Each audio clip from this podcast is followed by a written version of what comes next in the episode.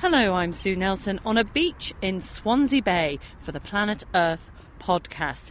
You can probably hear those seagulls, this crunch are the shells beneath my feet, and there is a road just in the background. That's how close we are to the main town, so you can hear the gentle hum of traffic there as well as the birds.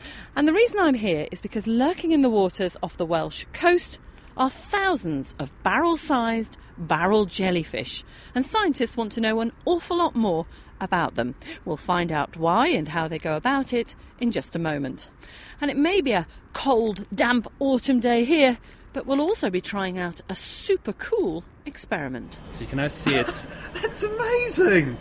it's, it's turning to slushy ice in almost a pyramid shape as oh, you pour it. fell over. Back to the beach now, which is just walking distance from Swansea University and a perfect location for a marine biologist, in particular, Dr. Victoria Hobson, who's with me now. Now, Victoria, I mentioned these barrel jellyfish. They're among the biggest found in British waters. I've already called them barrel size, so can you give us a little bit more detail about these jellyfish? Yes, certainly. They're about 30 kilos in weight, and if you can imagine the fully sized adults, fully grown, are about the size of a black dustbin that you might put your rubbish in on your drive or out for the binman. That's enormous. So, um, sort of what colour are they? They're a sort of a milky white colour, fairly opaque. They feel a bit like gristle that you might find in your Oh. in a bad bit of meat, and um, and and they have this pretty purple frill just edging the top of the umbrella or the bell. Do you have any idea of how many are lurking close to this coast? I think thousands, possibly millions, depending on the time of year and and the quality of the environment that they're in. Now, Swansea University is, is part of a four year EcoJel project designed to shed light on this particular jellyfish. What do we know about them so far? Unfortunately, the problem is that we don't know very much about these jellyfish. Everyone recognises a jellyfish, everyone can, can identify it, but the natural history of jellyfish is very understudied. So we're trying to find out things like where they go, what they do, how long they live for. We don't know the life, the how long these animals can survive. You say where they go. Does that mean that they're not in these Welsh waters all year round? Well, we don't know. We certainly know they turn up in the summers, but over the winter, we don't know whether they're able to survive a winter or whether they disappear to deeper waters, maybe, or they go further offshore. We just don't know where they go.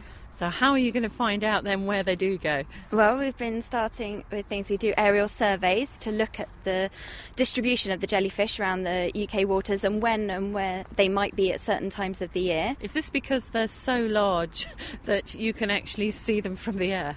They are so big we can see them from the air. You can see them, the bells actually pulsing and them swimming along from the air. We fly at 500 foot, about 150 metres, and they are very clearly visible from that height and higher if you need to. So we can spot them from the plane and we look at distribution maps. We also do boat surveys from things like ferries that cross between here and Ireland and from small research vessels.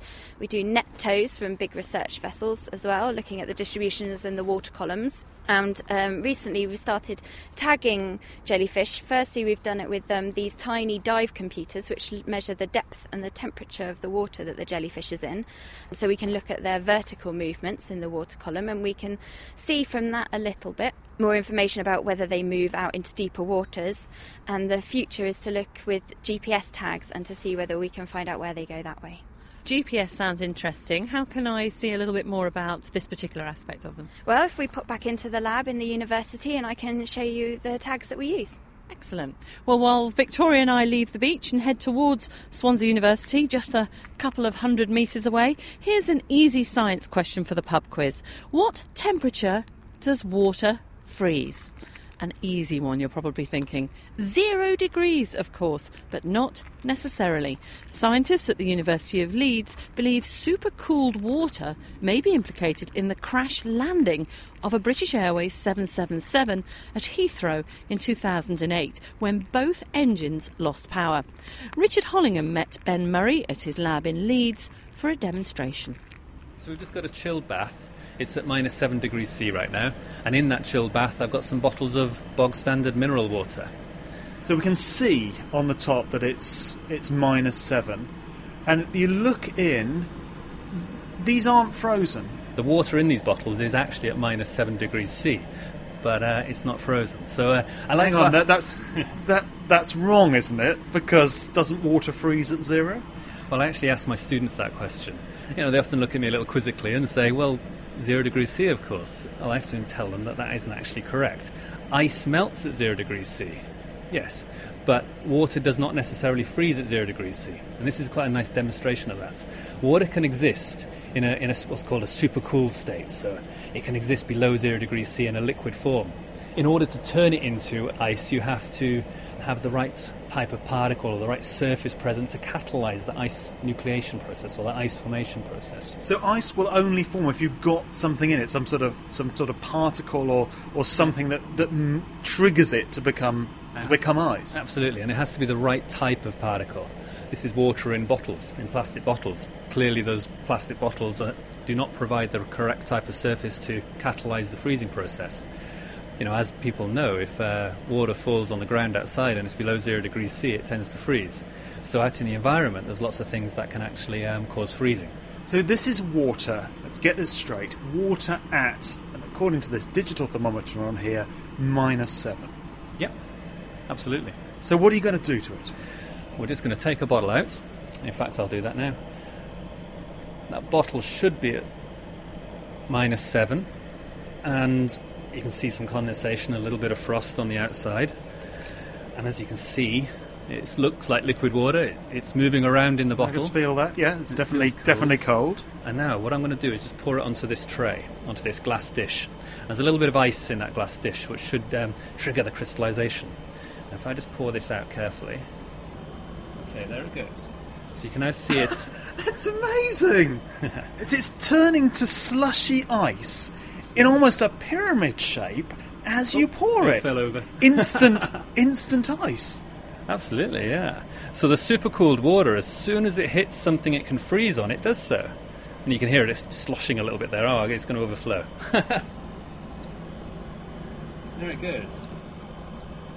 So there we go. You poured a bottle of water onto a dish, and as you poured it, it became ice.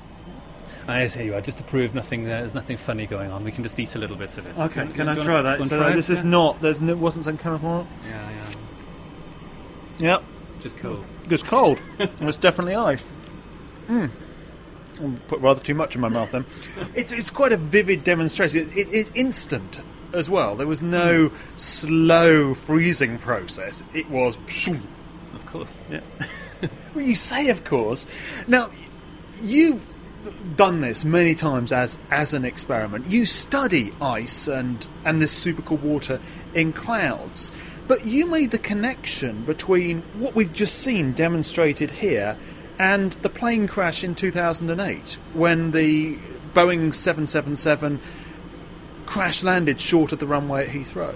I was actually made aware of this issue by um, a colleague called John Morris. He's a small company down in Cambridge. He made me aware that um, it was something to do with ice in the fuel system that was apparently caused this fuel blockage, which caused the plane to lose power as it was approaching the runway, which obviously caused it to crash land. In the crash investigation report, the official report on the accident, the engineers implicitly assumed that water droplets below zero degrees C existed as ice. And then they went on to describe experiments they'd done where they noticed these apparent ice particles became sticky at about minus 8 degrees C. We read this report and we just thought, hang on. First of all, water doesn't freeze at 0 degrees C. Water droplets will exist and, and stay liquid right down to much lower temperatures. And what's probably happening in that fuel system is that water droplets are hitting surfaces and then freezing when they collide on those surfaces. So we just set about using our existing equipment that we use for atmospheric cloud research to show that water droplets suspended in jet fuel are actually super cool. And, and that's what we, sh- we demonstrated. In fact, the water droplet suspended in this jet fuel only froze at about minus 36, minus 37 degrees C. So the jet fuel doesn't catalyze the freezing process. So in jet fuel, you uh, assume then that in, in jet fuel, with planes flying above us now, there is this super cold water in there. Yes, I'm obviously not an expert in aviation and, uh, and, and, and, and, jet engine fuel systems, but yes, you would expect at the low temperatures that planes fly at, that some of the water in the fuel system will exist in a supercooled state, and then when it collides with surfaces, it can then freeze. I still fly. I don't think this is a major problem. It's only happened a handful of times, but it has happened a handful of times, and I think it is important to get to the bottom of it. Ben Murray talking to Richard Hollingham about the impact of supercooled water. And if you want to see that experiment for yourself, you can watch a video on the Planet Earth website. Well, I've left the beach just in time because it started to rain, and I'm in a much drier and warmer area now. Having said that, as you can probably hear from that dripping water in the background, it's uh, equally as wet because I am inside the Swansea University School of Environment and Societies aquarium with marine biologist Victoria Hobson, who promised to show me one of her GPS tags that's going to be put on the barrel jellyfish. And indeed, you do have a selection of what look quite odd objects. That's the only way to describe it. It look like fishing wire and a couple of objects that you're just going to have to explain what they are. All I can say is that two of them are very bright orange. Yeah, well, I have a few things here. One of them is the GPS tag itself, which um, collects the location data that the jellyfish is at. It's and this is a tiny, isn't it? It's only about the size a matchbox. of a matchbox. Yeah. yeah, that's exactly how I describe it. And this can log the data and the time for about 10 days of where a jellyfish has been every 5 to 10 seconds, so we can get a really good resolution of their movements. Uh, how do you attach that? I mean, that is so smooth and white, and like a little electronic matchbox, but I don't see any way to attach that to a gristly, rubbery jellyfish. Well, the matchbox goes on top of a float which I've made, which has got um, a sort of a foam with microbubbles. It's neutrally buoyant, so it sits just on the surface of the water, and the GPS is attached to the surface of that float. So and it looks a bit like a float. cone. It's the shape of a sort of a cone, or upside a, down. An Apollo 11 space capsule yeah, upside exactly. down. Yeah and that's this bright orange, and the GPS sits right on top of that, as you can't get a GPS signal through water. So, in order to find out where they go, we do need the tag to be on the surface of the water. So, the GPS tag is attached to this sort of re entry capsule type um, float, which sits upside down and is attached to the fishing wire which is a. So it is fishing wire. It then, is yeah, fishing yeah. wire. It is exactly mm-hmm. fishing wire. It's very heavy gauge fishing wire, so it can't knot itself. The very fine stuff can knot itself when it's underwater, and if you have it out on a length, this is quite tricky to knot. And we unravel this. It's attached to a sort of a crabbing line reel at the moment, and we unravel that and we attach that through with a cable tie to the sort of the the trunk of the jellyfish. So if you imagine the jellyfish look like a tree, you've got the bell on the top, which is like the leaves, and you have the trunk, and then the tentacles, which are like the roots. So if you attach something around that trunk, it can't slide off on a, up and down, and it's because it's like gristle, you can't really, these jellyfish are so robust, you can't rip them or snag them. So these cable ties just sit loosely around there, and um, the jellyfish can move about and the tag follows them and lets us know where it's been. So it's, in fact, a very simple idea, a combination of simple fishing um, expertise with GPS technology. Exactly, there's nothing complicated about it. We just need to have to recover the tag in order to get the data. In terms of getting the data, though, have you trialled this so far and, and how successful has it been? We have. We've done some trials this summer in Carmarthen Bay, just around the corner from Swansea, and we've tried it on, I think, I think it was six or seven jellyfish at the time, and we've got data from those movements. And why is it important to know the location of all these barrel jellyfish? Well, one thing we want to know is whether they can stay in these particular bays that we find them in around the UK, as they're prey of a critically endangered species that visits UK waters, the leatherback turtle. So we want to find out whether the leatherback turtles come here and whether these jellyfish are always here or whether they can move further offshore. It's also important to know for impacts on things like fisheries.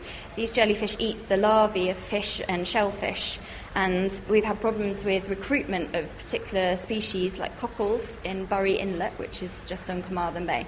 And we're trying to find out whether that's related to the jellyfish and whether they're eating them. So if we know where they are, we can start to look at their impacts.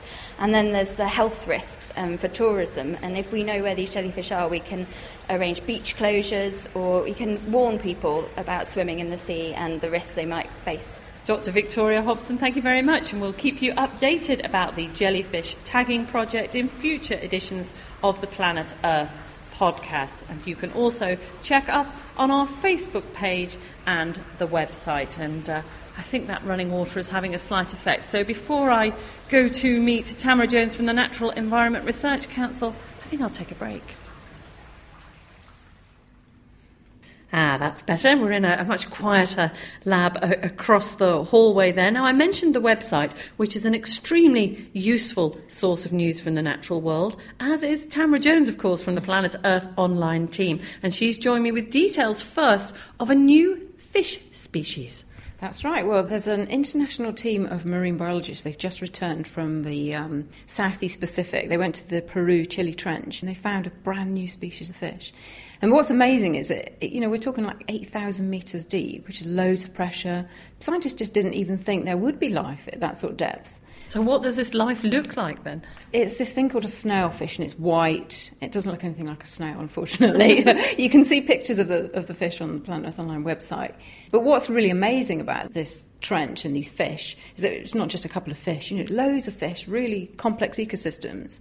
And what's really incredible is that on, the scientists are starting to realise that each trench has its own unique ecosystem. So it's like a whole new raft of underwater worlds, sort of waiting for marine biologists to, to sort of get stuck in and explore them effectively. Yeah, absolutely. Yeah, exactly. Now, you mentioned that the pictures of these fish, snail fish, but don't look like snails, are on the Planet Earth Online website. So, what else is attracting attention on the site? There's a video of um, some footage of inside something called the Red Zone in a town in Italy that got hit by an earthquake last year, 6th of April 2009.